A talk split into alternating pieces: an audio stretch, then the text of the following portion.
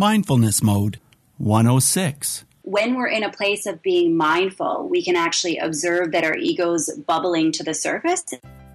Reach new heights of calm, focus, and happiness on Mindfulness Mode with me, your host, Bruce Langford. On Mindfulness Mode, we talk about how people from all walks of life have discovered mindfulness and how it's impacted their lives to help them become more calm, focused, and happy. Hey, Mindful Tribe, thanks for joining us. As appreciation for listening, I have a meditation infographic for you called Calm Your Busy Mind. This download focuses on breathing, exercise, and mantras. Get your copy at mindfulnessmode.com slash calm, C-A-L-M. Okay, Mindful Tribe, let's get started. I'm totally thrilled to have Julie Zuzek on the line today. Hey, Julie, are you in mindfulness mode? Absolutely, Bruce. Absolutely. That's great. Julie Zuzek is a highly sought after business coach and works with top entrepreneurs around the world. Recognizing her own entrepreneurial journey was an intense form of personal development. Julie helps entrepreneurs conquer their fear and limiting beliefs to remove the barriers in the way of success. Julie is also well known for her edgy podcast, Conscious Business with the Corporate Yogi. Julie's core values are freedom, risk, love, growth, and adventure. She is living proof that your business won't grow until you do. So, Julie, tell me how long you've been interested in mindfulness and where that came about in your life. Yeah. Well, for me, I think my path started right around the same time as my, my, spiritual journey. And that was about 12 years ago when I started to practice yoga. And at first, it was very much just, you know, the physical asana, going to yoga class just to be fit and um, keep myself uh, in regular exercise.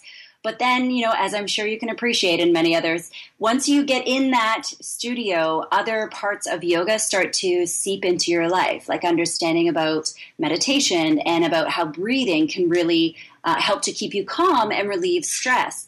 And then you start to get into the philosophy of yoga. And from, from that point on, really, I started to be um, really, really curious about mindfulness and how that could help me reduce stress at work.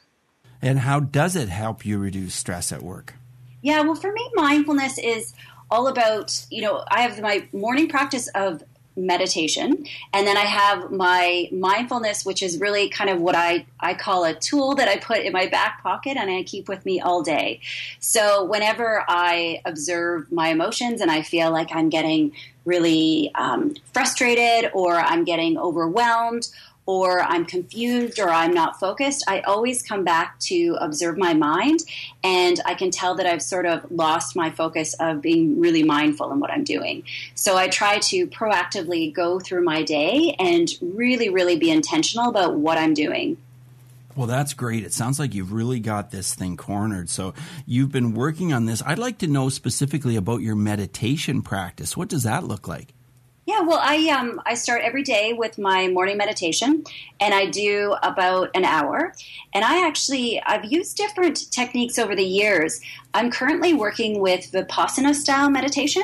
Okay. Are you with that? Yes, I am a little bit, but I'd like you to explain it for our guests. Yeah. Okay. So Vipassana is um, a practice. Uh, it's actually an ancient practice that really it's a different style of meditation because quite often with meditation we think about clearing the mind and we want to be in a place where you're focusing on your breath and you're actually in a place of not thinking so when thoughts kind of drift into your mind your job is to pass them on onto the next cloud and try to keep that empty space well vipassana is actually a very very different technique where you actively focus on feeling very specific sensations on the body.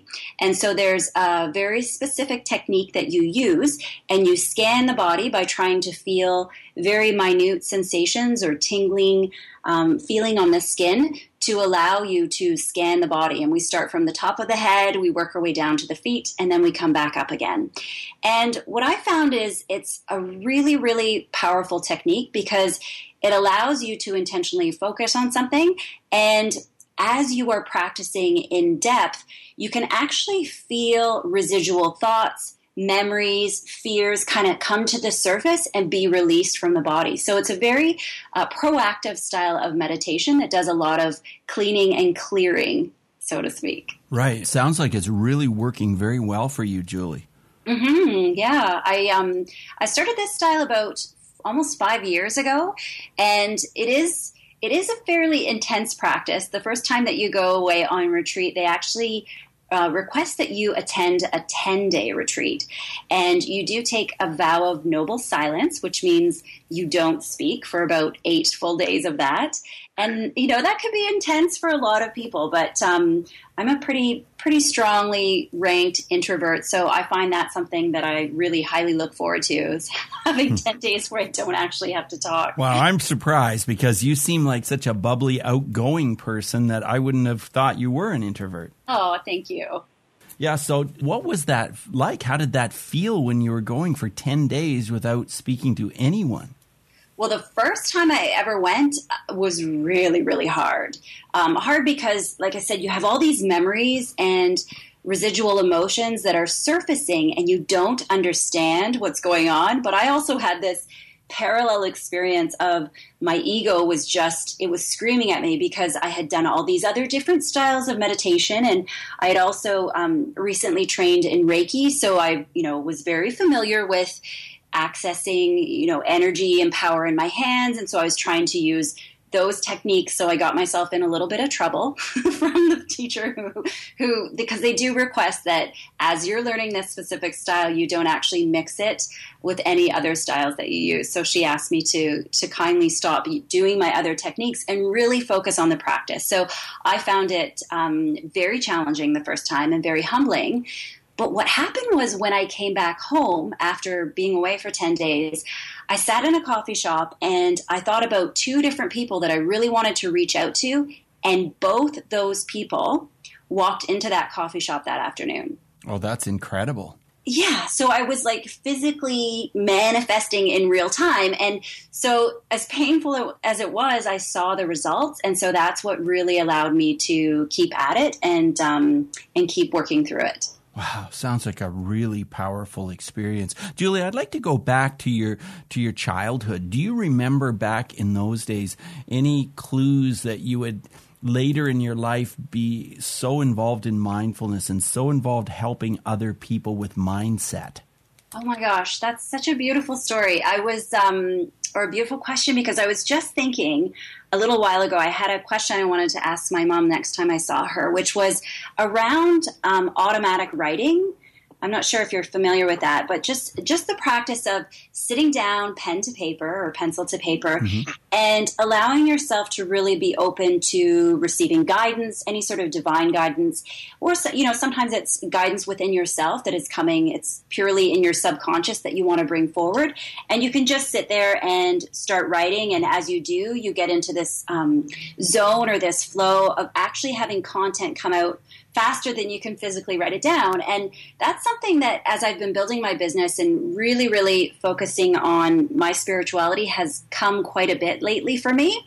And it's funny because I have this childhood memory of actually what they call it early script writing, I believe. You might know the term as a teacher. Um, when children actually sit down and write like that, when yes. before they can actually read and write.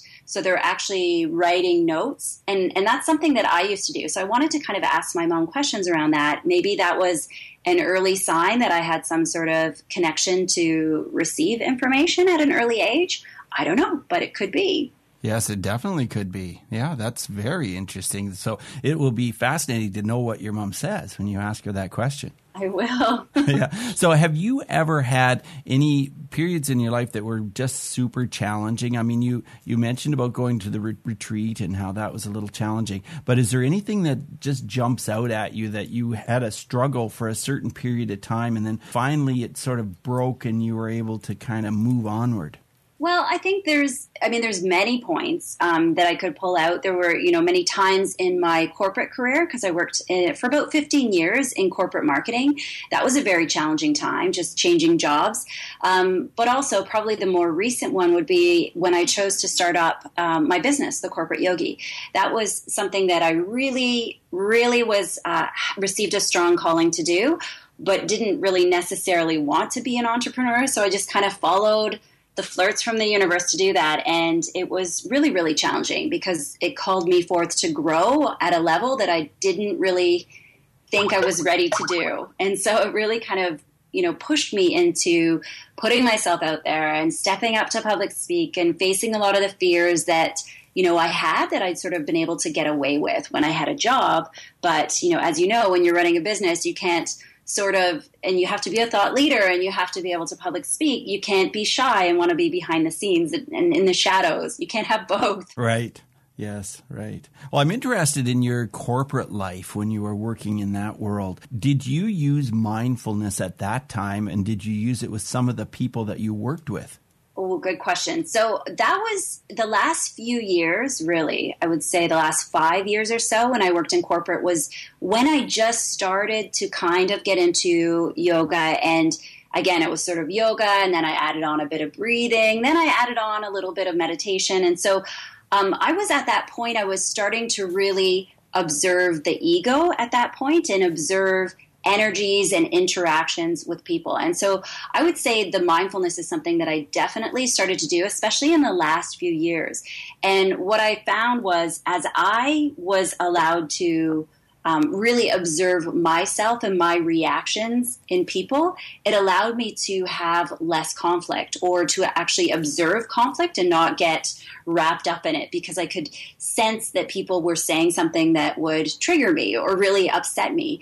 And so, yeah, I think definitely mind, mindfulness was was a great tool to help me reduce stress, but also to have better relationships with people because I think that when we really, really understand ourselves better, we're able to be in relationship with other people better.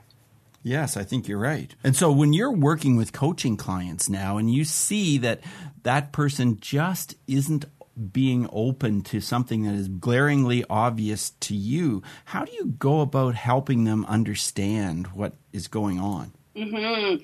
I love it. So, so what I see the most often is that scenario, and it's very specific. It goes from we're having a very intense conversation around fear and what's going on inside their heart, and then they go to this place. I can actually physically see them go up to their head and they start to narrate. I call it past telling. So they go to a place of, well, you know, I always do this, and they start talking about themselves in that third person, and they have taken themselves out of that icky, uncomfortable, awkward place of discussing what we need to discuss. And so that's something that I see quite often. People will be in their heart, they'll be vulnerable, they'll be in an awkward place, but then all, all of a sudden, their ego comes in to like take over and say, okay, this is too too uncomfortable for us. We need to talk at a big picture level and get out of this, you know, emotional landmine. So some of the tools, I have many tools in my toolkit that we use. So some of them might just be calling it and presencing it and say, hey, you know what, we were in this place and now I, I noticed that your ego's kind of come into the room. We've got this third person here and just kind of presencing it to them.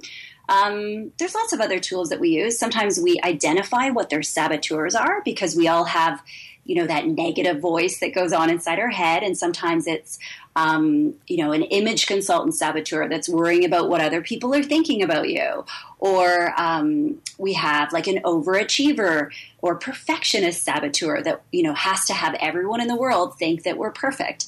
And so just kind of bringing in that saboteur language can be another great tool because it's kind of adds a little bit of levity, you know, to to bring in this other sort of character and talk about it in in that sense. Yeah, for sure. So, Mindful Tribe, I hope you're really jotting down notes about what Julie's saying. You know, she's just giving us so much information here about how to get right a hold of what's going on. You know, what's your ego doing? What's happening? Identifying that negative voice that we all have at times. And is it because of your perfectionism or something else? So, Julie, thanks for sharing all these things. You've talked quite a bit about ego, and I'd like to dig in a little deeper with how does ego hold us back and how do we get a hold of it so that it no longer does? Oh, well, that's, I mean, you're the expert to answer that, right? Because when we're in a place of being mindful, we can actually observe that our ego's bubbling to the surface and trying to uh, take over and take control. The way that I like to explain it is we all have this little um, comfort zone that we live in. And inside our comfort zone is everything that we are familiar with doing, that we're capable of doing, or that is comes easy to us. And then we have the places that exist outside of our comfort zone, and those can be new and they can be scary. And I always think of your ego as wanting to keep you small and safe. It's just a natural human law that you know the more you do outside of your comfort zone the bigger you're going to grow and your ego doesn't want that. Your ego wants to keep you small. It wants to keep you safe because then in that place you're easier to manage and to control. And your ego also kind of entices you to compare yourself to others right? And to measure how much you've done and how much you didn't do and just kind of bully you around right? I think really your ego is the ultimate bully that we all have to deal with. Yes, it really is. That ego is just at work all the time bossing us around isn't it and and to be able to know how to deal with that and how to confront it and well sometimes it takes help from another person doesn't it julie absolutely and that's why i love you know where i've sort of come up with this notion of thinking about conscious business in terms of being absolutely mindful and conscious about what's going on so that you recognize when you go, you know, if I can point out to a client, well, every time you have this something new to do, you make up this other excuse that you have to go clean the fridge or your kids need to go on a trip or whatever it is. So it's that kind of procrastination and that sort of avoidance to do the things that you need to do. That's where we need to get conscious and observe the ego because that's making up the story that all these other things need to be done where I need to keep them focused on what absolutely has to be done. And so the more conscious I can make them to observe that pattern, then they can start to pick that up for themselves and say, hey, you know what, whenever I feel this calling to clean the fridge, I know that I'm clearly avoiding something else that really needs to be done that is scaring me. And so you know to be to be purely conscious and start to see those patterns is a really really powerful thing Yes, it sure is. Julie, I want to talk about parents because with my mindfulness clients, I find that this just always comes up that even no matter how old the person is or no matter how grounded they seem to be, there generally seem to be parent issues in there.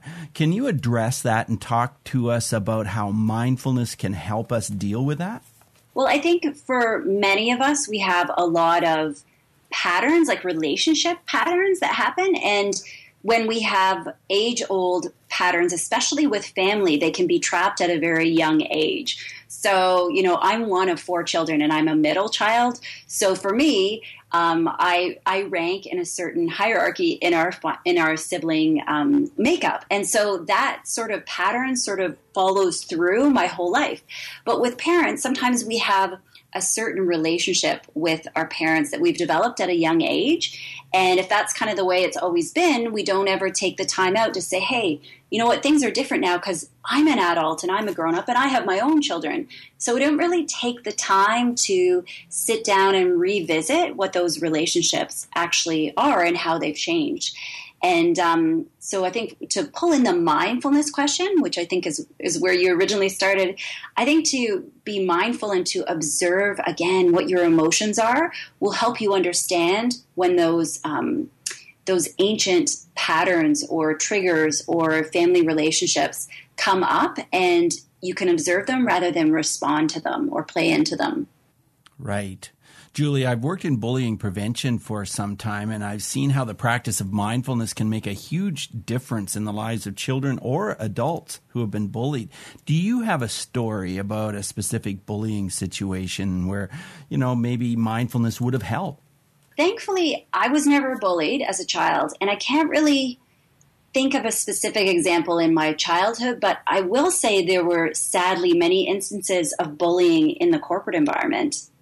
You know, we have we have this belief that once we grow up, we're going to be emotionally responsible, and sadly, that's really not the case. So, I've seen quite a few instances of bullying happen uh, over the years in in grown grown people, mostly male I'd have to say, because I worked mm-hmm. in a very um, male dominated environment. Right. Technology. Yeah.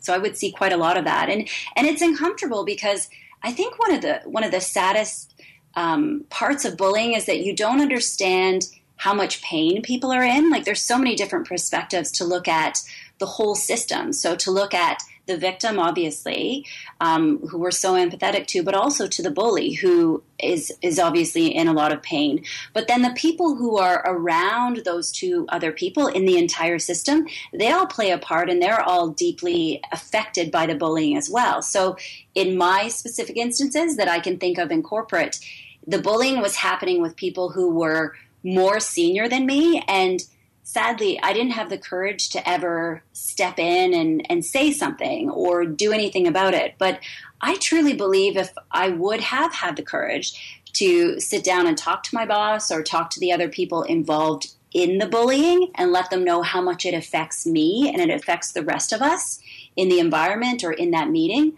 I think it probably would have made them a lot more conscious of what their impact is, is of what they were doing. So, Julie, do you have any remorse that you didn't speak up? I do. I, I really wish. I know in that moment, not regret, obviously, because I know in that moment I didn't have the tools, I didn't have the confidence or the courage. Right.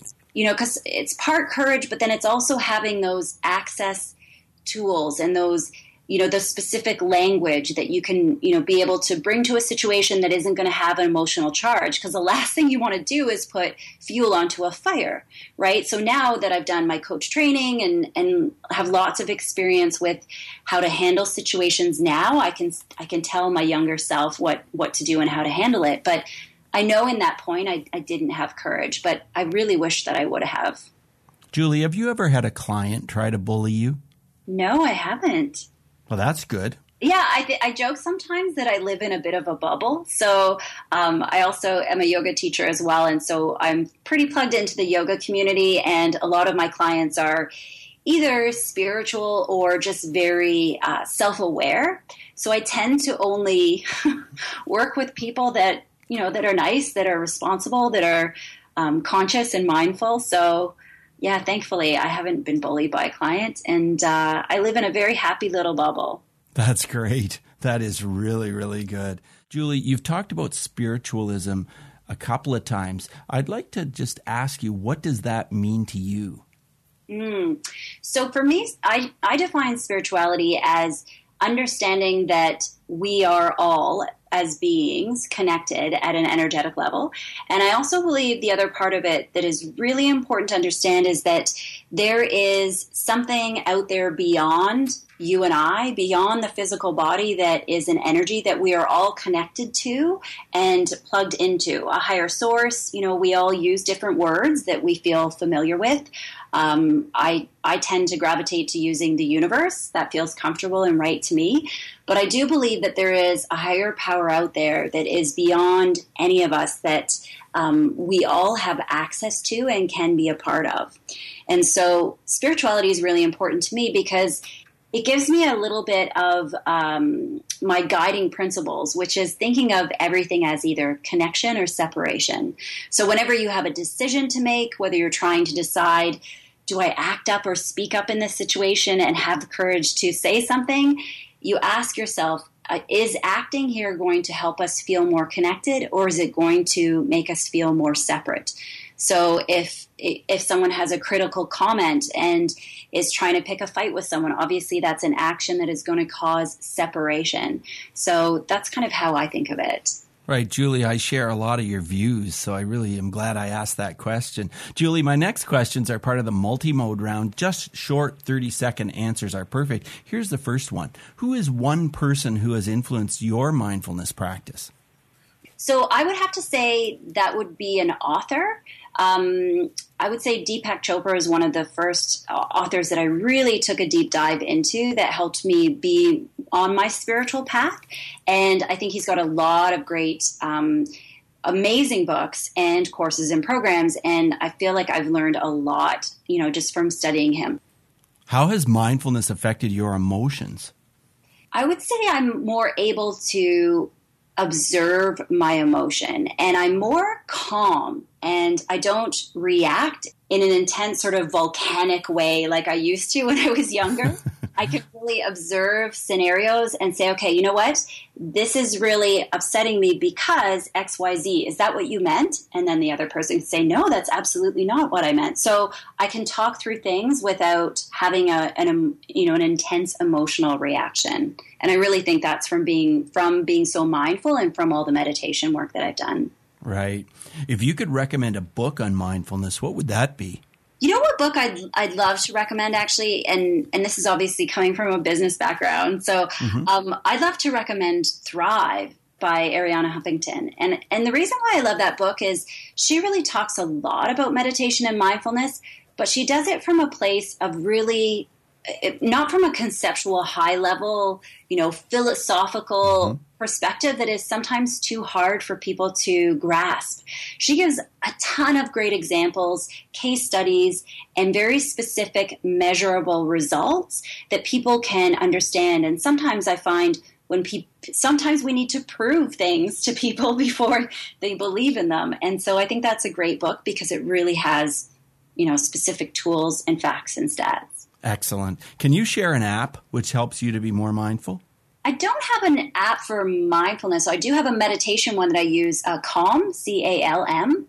That's a great tool. Really, really great tool. Yes, it is. I use that one as well. What advice would you give a person who's new to mindfulness and would like to start using it in their life? To be patient, please. And I, you know, I find so often people have so many questions. Am I doing it right? Is this, you know, just observe your emotions and trust that you will get it right and just keep at it. Don't stop every day or so to observe whether it's working. Just keep going. Julie, you have a fantastic podcast called Conscious Business, and you teach and teach and teach in that podcast.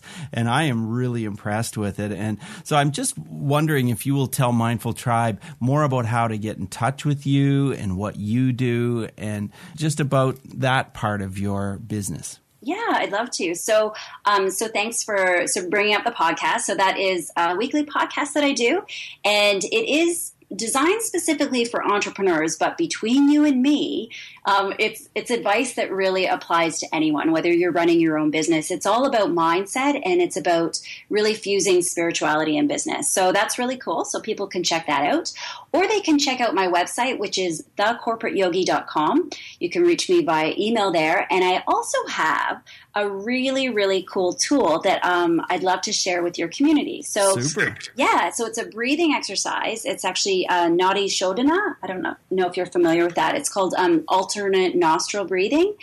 And it's a really, really powerful way to refocus your energy. And, you know, as we are moving throughout the day, our dominant energy is moving from the left to the right hemispheres of the brain based on whatever tasks we're doing. So, this is a really powerful tool that people can use to rebalance out their energy and allow them to refocus when they're switching tasks throughout the day. So, if anybody is interested in accessing that tool, they can go to my website to download it. So, if you go to thecorporateyogi.com slash mindfulness mode, I've put up a special page uh, just for your listeners, where they can access that. And um, please go ahead and ask me any questions that you have.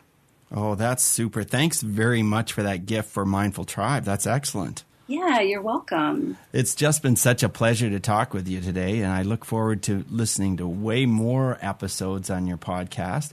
And just want to thank you very much for sharing your knowledge with us today. Oh, thank you, Bruce. Thank you for the amazing work that you do, not only in preparing this podcast, but in your passion to help people with bullying. I just, I feel like that's such an important thing. And I really, really love that you're calling attention to it and giving people practical tools. Thanks so much, Julie. You take care. Bye now. Thank you so much for joining us today on Mindfulness Mode. For insightful blog articles and show notes for every episode, check out mindfulnessmode.com. If you've enjoyed this podcast, you could help us out by clicking on the iTunes link on our website and leave a rating and review. Till next time, Mindful Tribe, use what we've learned today to reach new heights of calm, focus, and happiness. Stay in the mode.